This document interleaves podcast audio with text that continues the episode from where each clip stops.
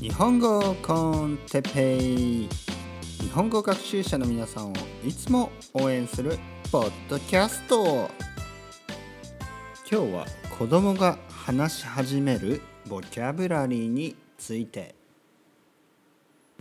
はい。皆さん今日もおはようございます。こんにちは。かもしれないですね。こんばんは。かもしれないですね。おやすみなさい。はダメですよ。まだ寝ないでくださいね。まあもし眠い人は本当にね眠くて眠くてしょうがない人はこれをね切って明日の朝また聞いてください。というのもですねあの脳は僕たちの脳はですねあの眠い時は働きません、ね、これはもう誰もが知っているかもしれないですけど眠いとねうまく働かない。なので例えば眠い時にねこの20分を無駄にね、えー、使って、えー、20分をね無駄にするよりは20分間ねこれ20分あるんで20分これを聞いてもまあ頭に入ってこないと意味ないですよ。でもね早く寝て朝20分聞けばその20分はねとても集中力が高くてそれでね、えー、まあ夜聞くよりは寝る直前にね聞くよりはあの絶対わかると思います。えー、もしね寝る前が眠くない人 これはあの不眠症というやつなんでね。あの眠くない人はあのまあちょっとどれぐらいのね程度かによりますけどあの全然眠れない人とか不眠症ですからね。不眠症です、えー、不眠症って何、えー、インソムニア？うん。なのでそれはあの大問題ですから、ね、早めにお医者さんに相談してください。ね。えー、まあ、あとは朝眠くて頭が働かないという人もいますね。朝あの朝眠くてもう寝ぼけたまま駅に向かったりね。たまにいますね。あの朝例えばね僕は子供を連れて行くでしょ？子供を連れて保育園に行く時にあのサラリーマンでですね。まあスペイン人のサラリーマンでですね。スペインに住んでるので。もうなんか半分目がねあのまだ開いてない。あの寝ている。寝寝ながら歩いてるね。もう頭もボサボサでね。あの なんていうの？もう本当に起きたばっかり。しかもねこっちだとあ、まあ、サラリーマンじゃないのかな？あのこっちだとねスーツ、まあ、特にバルセロナではスーツをねあんまり着ないんですね、えー、特に理由がない場合理由というのは、まあ、あの不動産屋さんとかね。えー、お客さんに会ってあの高額のねすごい高いお金のやり取りをしますよね。例えば家を買うとか。やっぱそういう時にはスーツを着る、ねえー、スーツを着る人が多いですね。そういう仕事の場合。あとは銀行員ですね。銀行員も、えー、スーツを着ています。ただあの普通のオフィスワーク、ね、普通のオフィスワーク。日本だとですね例えば普通のオフィス。うんであの営業じゃない人、ね、営業じゃない人。営業っていうのはあのまあネゴシエーションね。しにこう外に出る人ですよ。そしてお客さんというかね、えー、他の会社のお客さんとか。他のあのまあ普通のお客さんとか。そういう人に会う人。以外ね。会う人だけではなく会う人はもちろんそういうお客さんに会う人はもちろんスーツを着ますよ。でもそうじゃない人。もう本当に一日中ねその会社の中そのオフィスの中で過ごす人もう会う人も会社の中の人、ね、同じ部署の人とか、ね、それぐらいしかいない。にもかかわらずまた出ましたねにもかかわらず、えー、日本人はねスーツを着るんですね。これは よくわからない 今となっては僕はよくわからないねでも日本にいるとねそれが自然なのでまあみんなそうするんですけどね、最近では少しオフィスカジュアルって言ってあのオフィスの中でね少しカジュアルに、えー、そのまんまですね。オフィスの中で少しカジュアルに、えー、カジュアルな服を着ようと。そういう動きもあって特に夏はですね夏はまあポロシャツとか。でもポロシャツはまだ結構ダメっていうとこも多いですよね。うんあとはまあ、普通はシャツであのネクタイはしなくてもいい。それがねオフィスカジュアルですね日本の、えー、沖縄とかに行くとね沖縄とかに行くとなんかあのアロハシャツみたいなねああいうのを着てあのまああらまあ、アロな名前なんていうのかな沖縄のアロハのこと、うん、まあ、そういう柄の入ったね半袖のシャツを着て、えー、仕事をする人もいるみたいですけどほとんどのほとんどは違うでしょう、ね、あんなキャンペーンだけですよね。まあまあまあまあまあ。まあ置いといてですね。今日のトピックに早速入っていきましょう。早速といっても5分も経ってますね、えー、そろそろ今日のトピックに入っていきます。今日のトピック子供が話し始めるボキャブラリーについて。はい。これはねあのー、まあ僕にはですね、えー、僕と妻にでにはですね、えー、3歳になる子供が今3歳になったばっかりぐらいね、うん、3歳になったばかり。であのまあ彼はですねスペイン語とあとカタルニア語ね。バルセロナですからカタルニア語。そして日本語。そして英語、ね、僕と妻は常に英語を話すので英語、ね、そういう、まあ、4カ国語、まあ、スペイン語とカタルニア語は似てるんですけど、まあ、似てるといってもなんかイタリア語とねスペイン語ぐらいの似方なんでまあ違うかなり違う文法も多いんですね。違う文法も多いし違う単語も多いですね。だから一応、まあ、カタルニア語は別の言葉というふうにね分かれてます。なので鉛ではないです。うん、なんか関西弁とかね日本では関西弁大阪とかねああいう関西で話されることを関西弁って言うんですけど、まあ、関西弁と標準語はねそんなにまあ違うけどそんなにねカタルーニャ語とスペイン語ほどは違わない。もちろん似ている単語もすごい多いですよ本当に多いです。多いけど、まあ、違う単語も多いんですね結構。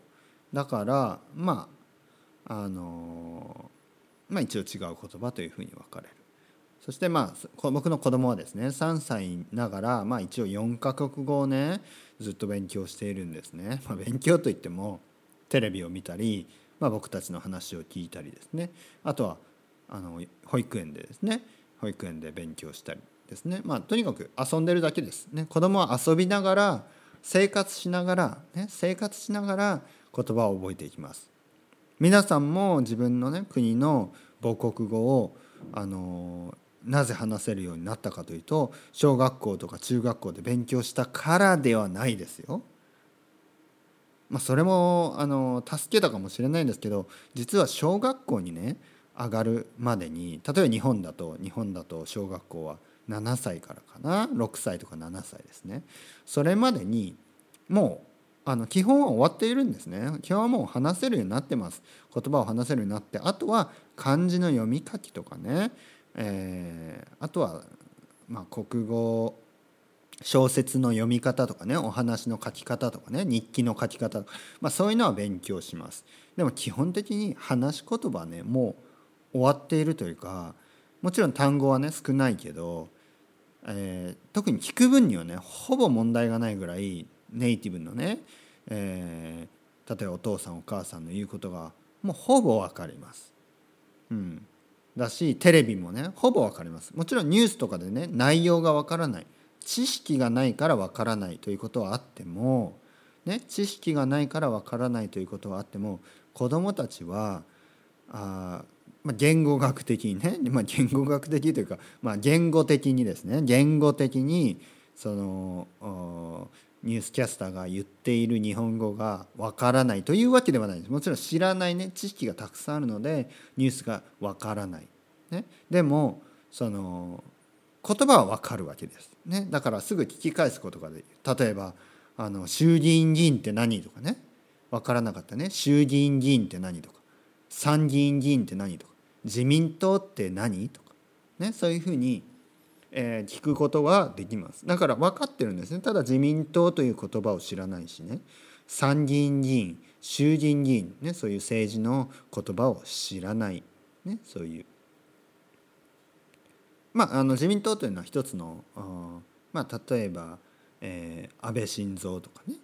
安倍安倍安倍首相安倍首相。そして小泉純一郎とかね、まあ、世界でも有名なね、えー、かつてのね総理大臣とか。いましたけど、えー、まだ生きていますけどね、えーえーまあ、そういう人たちがみんな所属する、まあ、政党ですね。一つのパーティーです。政治のパーティーを自民党と言いますね。日本では大きな力を常に持っていますね。1回だけですね。1回だけ自民党は選挙に負けました。まあ負けたというかその、えー、政権がね変わった、ね、政権が変わった。一度だけ、えー、政権が変わりました。ちょうど震災の時ですね。東日本大震災、ね、福島の原発事故の時は自民党ではなかったですね。民主党というもう一つのね大きな政党当時のね大きな政党が、え、政権を持っていました。でさっき言ったのかな？衆議院議員参議院議員、まあ、これは2つ議員がね2つに分かれてるんですね。えー、にアメリカでもそうかな？アメリカでも2つに分かれていますよね。えー、上議院議員。下議院議員っていうふうにね、えー、2つに分かれていてそれぞれのね役割がありますね。まあ両方とも議員ということで両方とも政治家ということですね。まあでもそういうボキャブラリーとかね、えー、そういうのをうん、子どもたちは知らないけど、えー、理解その全体のねその日本語のな順番とかそういうのは理解しているということですね。はい、今日は何を皆さんとシェアしたいかと思ったかというと僕の子供がですねまあ少しずつですけど日本語を話すんですね。でどういう単語をこのネイティブのですねまあ僕の子供はネイティブといってもあのスペインで生まれ育ってますからあの日本で生まれ育ったね日本人の両親を持ったあの日本語の子供日本人の子供よりもね全然遅いかもしれないですけど僕の子供がですねどういう、えー、単語をね使い始めた始めたか。ね。それをちょっと言ってみたいと思います。そこから何かねもしかしたら見えるかもしれない、ね、何かが何か勉強できるかもしれない。ね。という思いはあってちょっとね、えー、それをねリストにしてみました。まずですねまあいろいろありますよ。いろいろまずあの日本でもパピー、ね、パパとか言うんで、まあ、僕はパピーって呼ばれてますけどでもまあお父さんを言えるようになりましたね。お父さん、ね、お父さんじゃないとか言いますけどまあでもお父さんお母さん、ね、これは基本ですね。お父さんお母さん。もちろんママパパは言いますよ。ママパパマミパピこれは言いますよ。でもお父さんお母さんはやっぱり言います、ね、あとおじいちゃんおばあちゃん。ね、おじいちゃんおばあちゃん。そして僕に僕におばあちゃんがいるので僕のおばあちゃんね彼にとって子供にとってはひいばあちゃん。ねひいばあちゃんはばあばと言いますね。ばあばということになりました。あとね甥っ子とかは名前で呼ぶようになりました。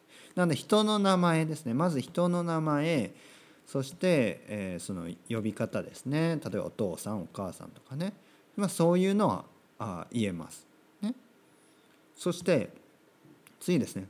車というようになりました。車、ね、やっぱり子供はあの車が好きなんですね。なぜかね。男の子だからかもしれないですけど車が好きで、ね、だから車まあ僕も僕もちろん僕は教えてるんですよ。僕は教えたり YouTube であの車のねなんかあの YouTube とか見てるんじゃないですか？見てるんじゃないですかっていうのは僕は適当につけて、ね、そのままにしてるとこう次次から次にねあの関連ビデオが出てくるじゃないですか。だからそれでね多分覚えていってると思うんですけど車言えるようになりました。そして黄色い車。ね。黄色い車って言えるようになりました、ね、車黄色いとかね黄色い車。黄色いは言うんですけどね。青いとか赤いはね。まあ一回言うけど自分からは言わないというかね。これ何って言ったら赤とかね青とぐらいは言うけど自分からあまり言わない。自分からは黄色い車、まあ、もちろん彼がね黄色い車を持ってるからっていうのもあるんですけど青い車もね赤い車も持ってるのになぜかね黄色い車、ね、この黄色が好きなのかな。だこれも面白いですね。僕たちが勉強する時はあのなぜかですね平等に色をね全部覚えようとするんですね。平等に。例えば黄色赤白とかね平等に。でも彼にとっては自分が中心です。だから自分が好きなものばかり覚えるんですね。で自分があんまり好きじゃないものはあんまりね覚える気がない。でもねこれすごい正直な正直正直な気持ちだと思う。そしてそれが皆さんにとってももちろん何かヒントがあるかもしれない。そこにね。うん。だから彼は黄色い車と言います、ね、だから皆さんも自分が好きな色をねまずねあの覚える。もちろんねこれこの日本語コンテッペを聞いてくれてるような人はあのそれぐらい全然わかると思いますけどあのまあ一つの例としてですね、うん、だから食べ物に興味がある人は食べ物のボキャブラリーとかね。スポーツに興味がある人はスポーツのボキャブラリー。やっぱりそういうふうにね自分が好きなもの自分中心に考えてあの世界をね見てそして勉強するとあのすごくね、えー、身につくのが早い、ね、そういうふうに言えるかもしれない。そして僕の子供が言うのが、えー、痛い。痛いですね。痛いって言いますね。で痛いって何で言うかっていうと僕もね痛いってよく言ってるんですね。確かにね。こう手を打ったりしたら痛い！ね。で子供が僕を叩いたり。僕は子供を叩かないですよ、ね、僕は子供を叩かない。ね。まあお尻をねちょっとぐらいはあるけどまああのドメスティックバイオレンスダメですからね。チャイルドアビュースになっちゃいますからね。僕はやんないですよ。まあ自分の子供可愛いですからね。そんなことをする気にもなんないし。まあでも子供はね僕のことを蹴ったり叩いたりするんですよ。ひどいですね。まあもちろんねあの人の痛みがねまだわからない年齢かもしれないですよね。まだもう0歳1歳2歳ぐらいの時ね。最近はまあ少し減りましたけどね。もう僕を叩くんですね。蹴ったりね上に乗っかったりね。で僕は「痛い痛い痛い」とか言うとね「ははは」とか言ってね喜んでるんですね。子供は残酷ですよ、ね、だからだからまあそれで痛いっていうのを覚えたんですね。彼もちょっとね手を打ったりしたら痛いって言います、ね、とかあとお腹が痛い、ね、お腹が痛いとは言えないけどなんかここここが痛いって言いますね。ここ。ここここっていいようになりましたね。ここ。ここここ。ここは多いですね。ここって言いますね。ここ。そしてここが痛い。ここ痛いって言いますね。ここのこことかね。脳って言うんですね。うちの子供はじゃないよりはやっぱ脳を使っちゃうんですね。だから脳痛いここのここのここここ C みたいな。ね。あの C っていうのはスペイン語で C イエスですね。ここ C ここのここ C みたいな感じで痛いって言うんですね。そして次はえー、っと次はあ暑い。暑いも言いますね。で暑くないも言いますね。暑くないって言いますね。暑くない、えー、これはなぜかというとお風呂に入る時に僕がいつも聞くんですね。暑い？暑い？したら暑いとか暑くないって言うんですね。言えるようになりました、はい、これもいつも言ってるようにああさ先ほども言ったように自分の生活に根付いたね。まずあのそこから覚えているんですね。これがすごい大事な勉強の仕方だと思います。ね、自分に関係がある単語から覚える。サバイバルですね。サバイバルできるためのね、サバイバルするための、えー、語学学習。これはね、あの何かヒントかもしれないですね。そして、えー、12345678910これも数えられます。これもお風呂で僕が数えるんですね。12345あとねあとあと10秒みたいな感じでね。あと10秒したらあお風呂から出よう。みたいなねえー、まああと「いただきます」とかね「いただきます」もするし「ごちそうさまでした」は少しするかな。たまにします。たまに忘れます。うん。なので、えー、まだいっぱいありますよ。まだいっぱいあるしあのー話せる単語も増えてき毎日毎日ね増えてきているんですけどあのここで言いたいのはですね子供がその言葉をね勉強するために勉強する時にやっぱり自分の生活にね根付いたところ自分の生活に関わる単語そこから勉強するというか、まあ、学んでいくんですね。もう当たり前に、うん、当たり前にというとあれですけど。でまあ、さっき言ったね政治の単語とかはあのすごいまだ遠いところにあるんで一切ね、まあ、学ばないしか知らないし興味もない。で皆さんもですね日本語学習今まああのこの日本語コンテッペを聞いてくれているということは、まあ、日本語中級レベル以上はあると思うんですけどあの急にねこうボあボキャブラリーを増やしたいそう思うことないですか？でそういった時に自分にやっぱ関係があるボキャブラリーをあの勉強するのが一番やっぱいいと思います。なのでやみくもにですねやみくもに何でもいいからという感じであのじゃあ動物のね動物の言い方を勉強しようとか、ね、お寿司の種類のを全部覚えようとか魚のね勉強魚のボキャブラリーを増やそうとかねねハマチとかハマチブリね、タイヒラメまあもちろん寿司屋でね働く人とか寿司大好きな人はいいですよ。でもそうじゃない場合はまずはですねあの自分の生活に関わるもの例えばあなたがね、えー、お医者さんであればあのやっぱり医療医療のねボキャブラリーとか大事だろうしスポーツが好きであればスポーツのボキャブラリー。食べ物が好きであれば食べ物のボキャブラリー。自分のね自分に合ったあジャンル、ね、自分が好きなジャンルのボキャブラリーを増やしていく。これがあの僕がね、えー、子供を見てて思うあの勉強の仕方かなと思います。それではまた皆さんチャオチャオスタレゴ。